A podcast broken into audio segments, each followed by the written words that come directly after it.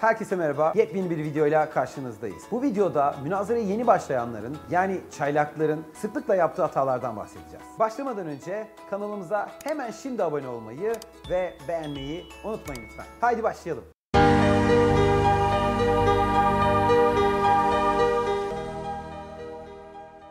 Öncelikle çaylak kime deniyor? Çok kısaca anlatayım. Eğer münazaraya başladıysanız ve en fazla iki turnuvaya katıldıysanız ve bu turnuvalarda çeyrek final, yarı final oynamadıysanız hala çaylaksınız demektir. Eğer 3 turnuvaya katıldıysanız artık çaylak kriterlerine girmiyorsunuz demektir.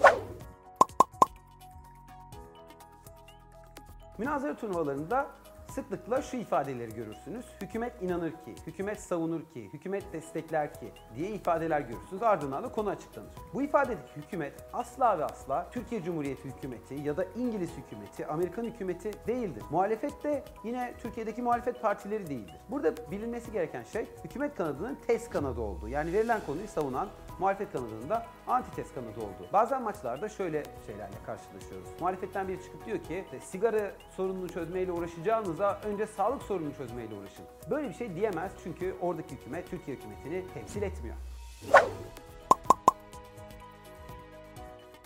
Turnuvaya gittiğinizde size ekranda konu açıklanacak. Tabii ki 15 dakika önce açıklanacak ve ekranda çıkan konuyla ilgili hiçbir fikriniz yoksa yapmanız gereken şey konuyu jürilere sormak. Tabii ki ne tartışacağınızı ya da hangi argümanları vereceğinizi değil. Örnek verelim, ÖTV kaldırılmalıdır diye bir konu geldiyse ve siz ÖTV hakkında bir fikriniz yoksa jüri size özel tüketim vergisinin ne olduğunu açıklayabilir. Ya da Türkiye NATO'dan çıkmalıdır dediğinizde NATO'yu hiç bilmiyorsanız eğer bunu da sorabilirsiniz NATO'nun ne olduğunu ama tekrar ediyorum argüman soramazsınız ya da içerik soramazsınız.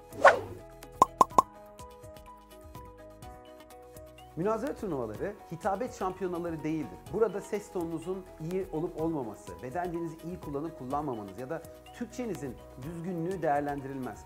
Bunlar olsa çok iyi olur ama jürinin ana değerlendirdiği şey sizin argümanlarınızdır, anlattıklarınızdır kağıdına ne yazdığıdır. O yüzden turnuvalarda tabii ki hitabetinizi geliştirmelisiniz. Tabii ki daha iyi anlatmaya çalışmalısınız. Ama çok hızlı konuşan birinin de kazandığını gördüğünüzde ben bu konuşmacıyı hiç anlamadım demeyin. Çünkü jüri argümanlara daha çok değer verecek. Onu bilmek lazım.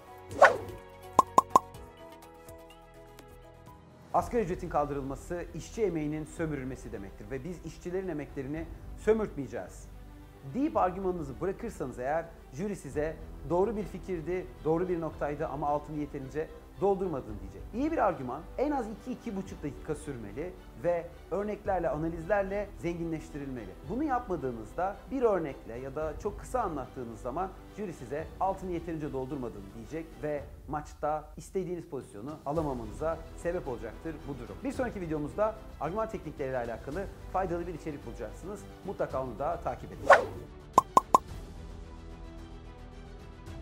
Özellikle hükümet kapanış takımlarının yaptığı bir hata var. Hükümet açılışın tasarısını beğenmediklerinde yeni bir tasarıyla gelmek. Bunu asla yapmamanız gerekiyor. Çünkü hükümet kapanış takımları maçta yeni bir tasarı getiremezler. Onların görevi yeni bir argüman, yeni bir yaklaşım ya da derin analiz getirmektir. Asla yeni bir tasarı getirmek değil. Turnuvada sıklıkla karşılaşacağımız noktalardan biri de soru hakkı. Karşı taraf soru hakkına kalkar ve siz ona söz hakkı verirsiniz 15 saniye konuşması için. Ama bunu yaparken çok dikkat etmeniz gereken şey argümanınızı bitirmeden soru vermemek.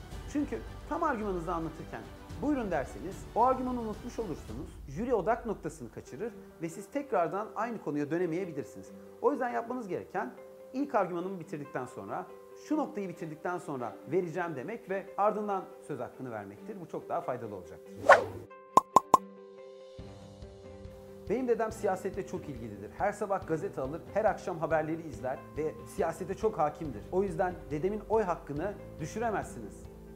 Derseniz eğer jüri bunu o kadar da değerli kabul etmez. Bu örnek genellenebilir olmalıdır. Bize yaşlıların siyasette aslında daha fazla ilgili olduğunu anlatırsanız bu örneği, bu genellemeyi jüri kabul edebilir. Ama sizin vereceğiniz dedenizle ilgili, kendi yaşantınızla ilgili, babanızla ilgili örnekler ya da özelde Antalya'da yaşadığınız bir örnek genellenemiyorsa Türkiye'nin geneline bu argüman, bu örnek doğru olarak kabul edilmez jüri tarafından.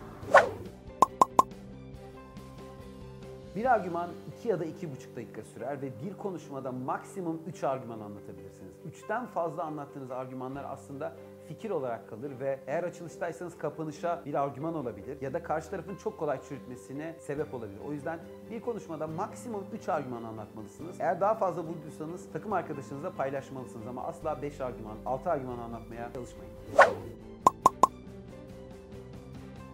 Çoğu insan zekaya inanır. Ben inanmıyorum. Bizi birbirimizden ayıran emektir. Ben çalışmaya inanıyorum. Demiş Aziz Sancar. Aziz Sancar'ın bunu söylemiş olması münazara jürisi açısından bir şey ifade etmez. Aziz Sancar bunu neden söylemiş? İçeriğini anlatırsanız 2-2,5 dakikalık bir argümana bunu dönüştürürseniz o zaman değerlidir. O zaman bu örneği de verebilirsiniz. Bu cümleyi de söyleyebilirsiniz. Ama bir fikri çok önemli biri savundu diye, çok sevdiğimiz biri savundu diye o fikir münazara jürisi tarafından doğru kabul edilmez. Buna dikkat etmek gerekir. Münazaranın en eğlenceli taraflarından biri de çürütme yapmak. Karşı tarafın açıklarını yakalamış olmak, onları çürütmek çok zevkli olabiliyor. Ama bunu çok uzatırsanız eğer 3 dakika, 4 dakika çürütme yaparsanız argüman anlatamazsınız ve jüri argümanınız yok diye sizi bir üst tura çıkarmaz ya da daha yüksek bir puan vermez. O yüzden çürütmelerinizi uzatmayın. 2 dakikada bitirmeye çalışın. Ardından argümanlarınıza geçin. Önemli noktalardan biri de bu. Konuşurken jüriye bakmalısınız. Çünkü eğer jüriye bakmazsanız karşı taraf size şöyle hareketler yapabilir.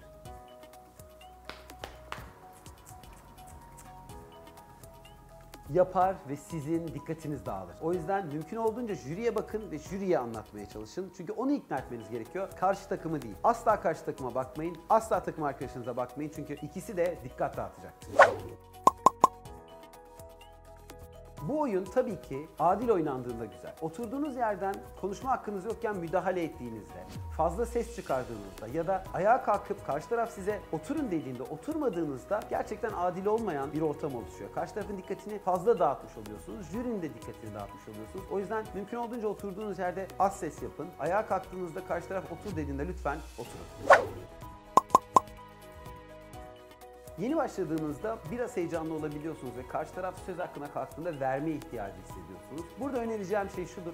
İkiden fazla söz hakkı vermeyin. Maksimum iki söz hakkı verin. Özellikle yeni başlarken. Fazla verdiğinizde karşı tarafa daha fazla konuşma fırsatı verirsiniz ve bu çok iyi olmaz sizin için.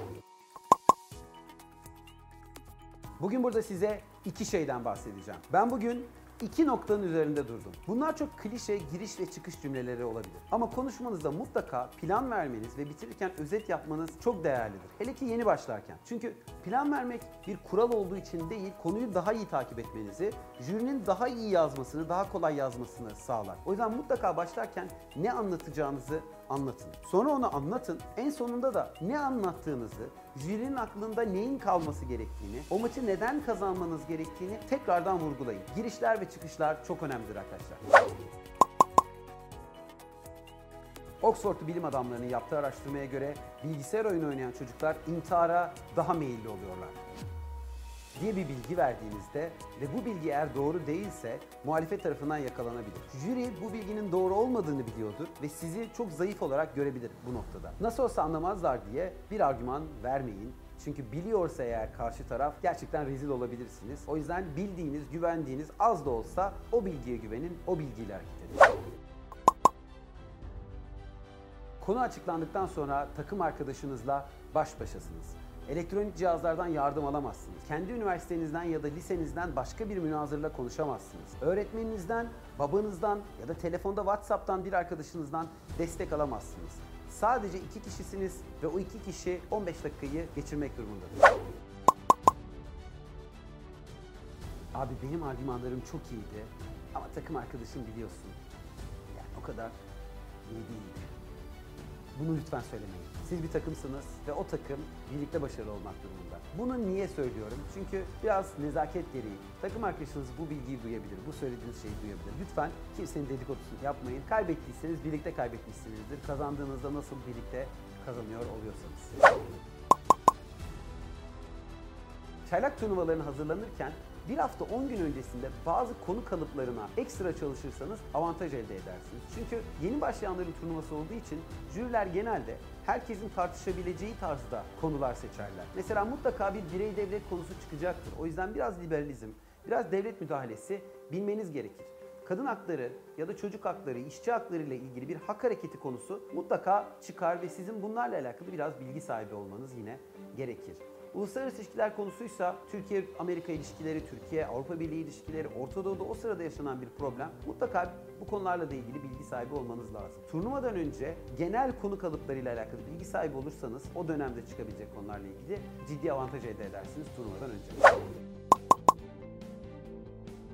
Yaşlıların oy hakkı kısıtlanmalıdır. Ben size bugün yaşlılardan bahsedeceğim ve ben size bugün gençlerden bahsedeceğim diye plan verilmez. Plan verirken mutlaka ne anlatacağınızı da yaşlılarla ilgili ne anlatacağınızı ya da gençlerle ilgili ne anlatacağınızı da kısaca söylemelisiniz. Örnek ben size bugün yaşlıların siyasette daha fazla ilgilendiğini ve bu yüzden yaşlıların oy hakkının kısıtlanmaması gerektiğini anlatacağım. Derseniz jüri ne anlatacağınızı daha iyi anlar ve ona göre hazırlanır. Yoksa sadece başlık vermek. Ben bugün size ekonomiden bahsedeceğim. Tabii ki ekonomiyle ilgili bir konuda ekonomiden bahsedersiniz. Bunu söylemek o kadarla yeterli olmaz. Ekonomiyle ilgili ne anlatacaksınız? Daha etkili bir giriş olur sizin için. Şu anda ayağımı sallıyorum ve siz bunu görmüyorsunuz. Biz de sizin ne kadar heyecanlandığınızı görmüyoruz. Turnuvada daha rahat olabilirsiniz. Neden? Çünkü çaylak yılınızdasınız ve kimse size nasıl bu argümanı anlatır, neden iki buçuk dakika konuştu demez. Çaylak yılınızın keyfini çıkartın, rahat olun, hata yapın, hata yaptıkça öğrenirsiniz. Bu yıl zaten hata yapma yılınız. Bunun keyfini çıkartmanızı tavsiye ederim. Çaylak yılı gerçekten çok güzel çünkü yepyeni bir maceraya atılıyorsunuz, hatalar yapıyorsunuz, çok öğreniyorsunuz. Az önce anlattığım maddelere dikkat ederseniz bu macera daha rahat atlatılabilir. Video bitmeden kanalımıza abone olmayı ve beğenmeyi lütfen unutmayın. Görüşmek üzere.